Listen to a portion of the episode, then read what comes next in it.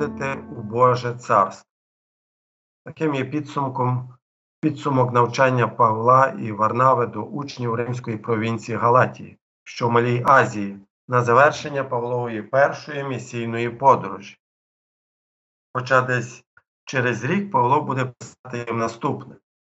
А дізналися, що людина не може бути виправдана ділами закону, але тільки вірою в Христа Ісуса, то ми вірували в Христа Ісуса, щоб нам виправдатися вірою в Христа, а не ділами закону. Бо жодна людина ділами закону не буде виправдана.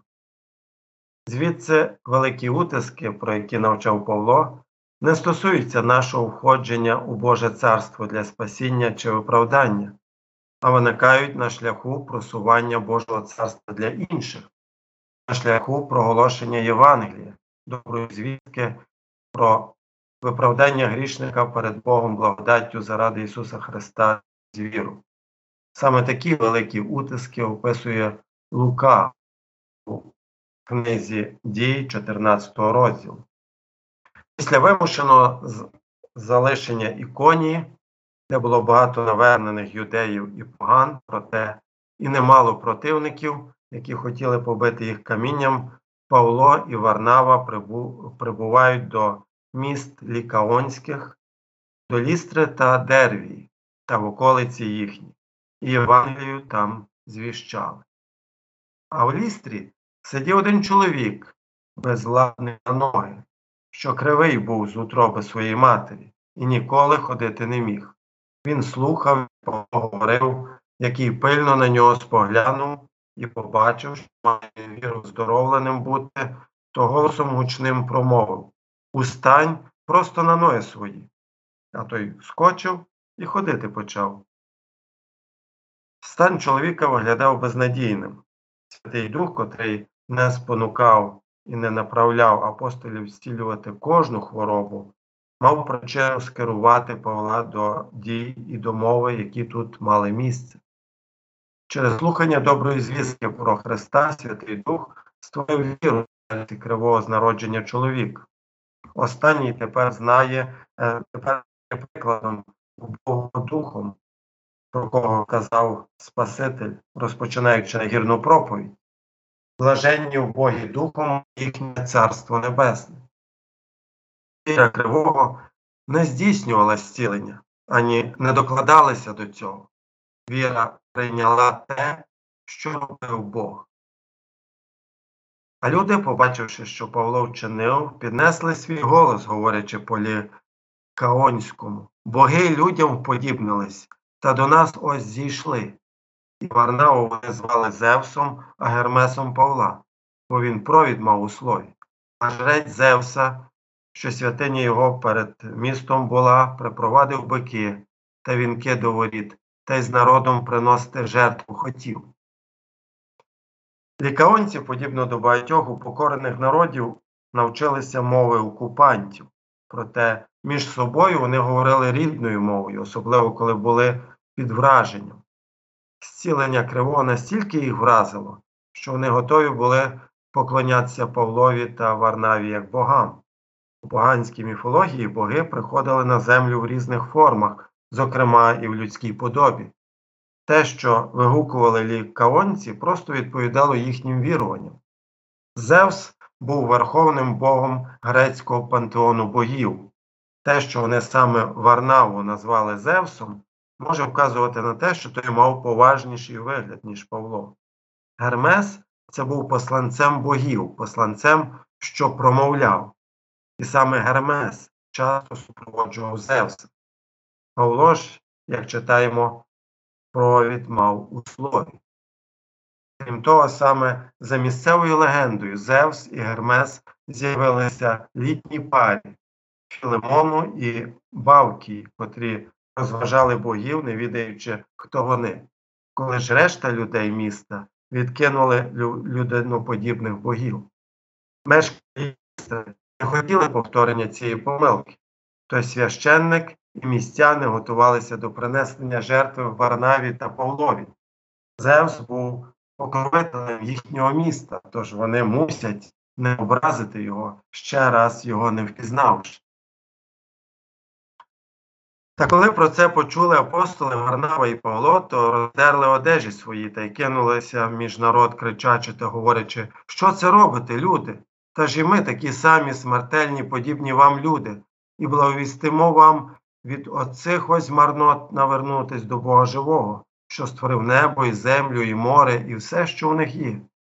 За минулих родів попустив він усім народам, щоб ходили стежками своїми але не зоставив себе він без свідчення, Доброчиняч подавав нам із неба дощі та врожайні часи та наповнював їжею й радощами серця наші, серця наші, і, говорячи це, заледве спинили народ не приносити їм жертов.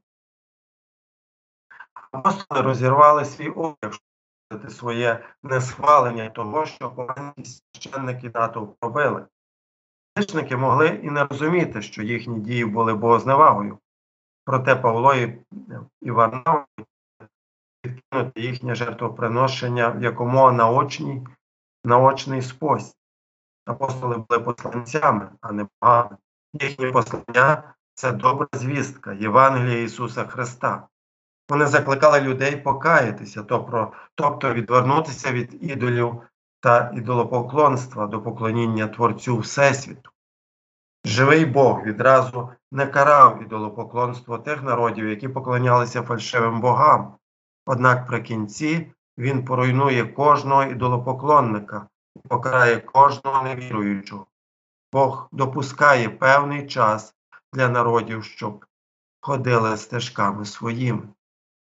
Століттями Бог оберігав різноманітні поганські народи, керуючи порами і забезпечуючи врожаями.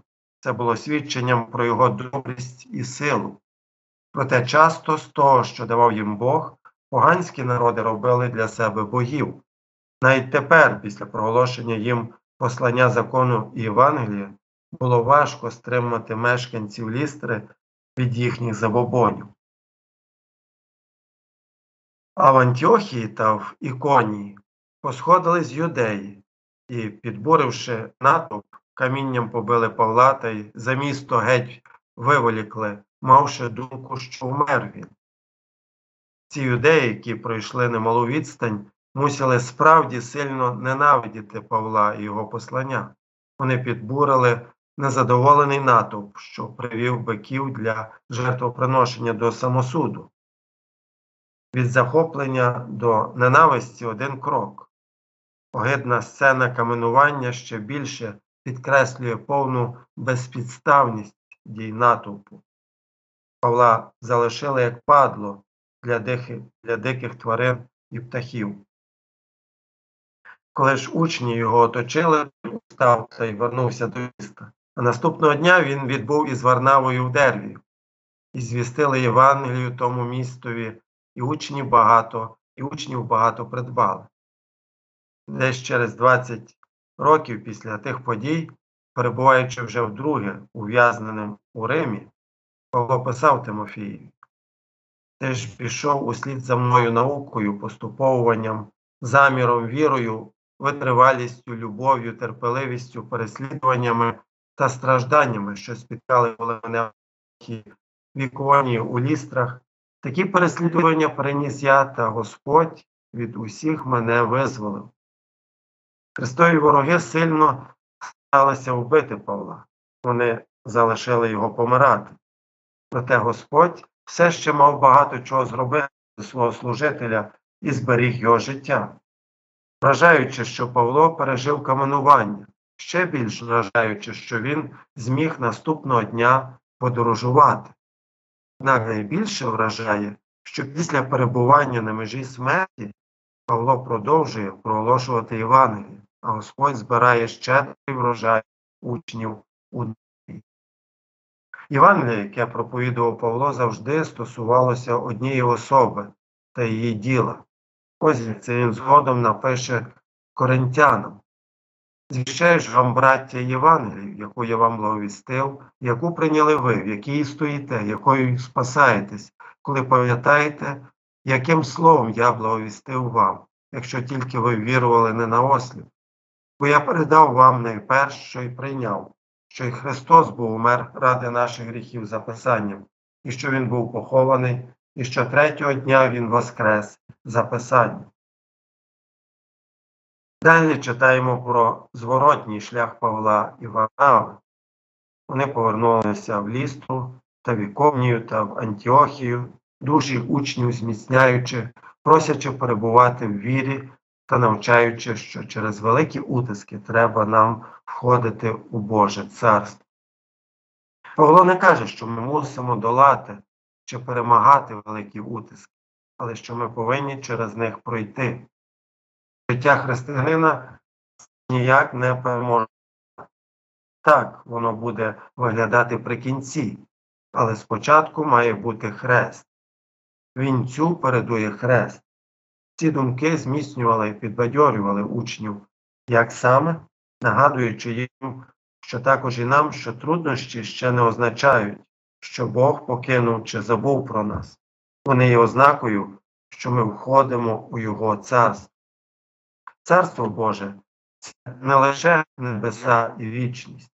Царство Боже це також і Боже правління в нашому житті, як тут на землі, так і там, опісля, у вічності. Шукайте ж найперше Царства Божого і праведності Його. Це лише у Христі Ісусі, що став нам мудрістю від Бога, праведністю і освяченням і відкупленням. Заради нього. Амінь. А Боже, який понад усе людське розуміння, нехай тримає ваші думки, серця у Христі Ісусі, Господі нашому. Амінь.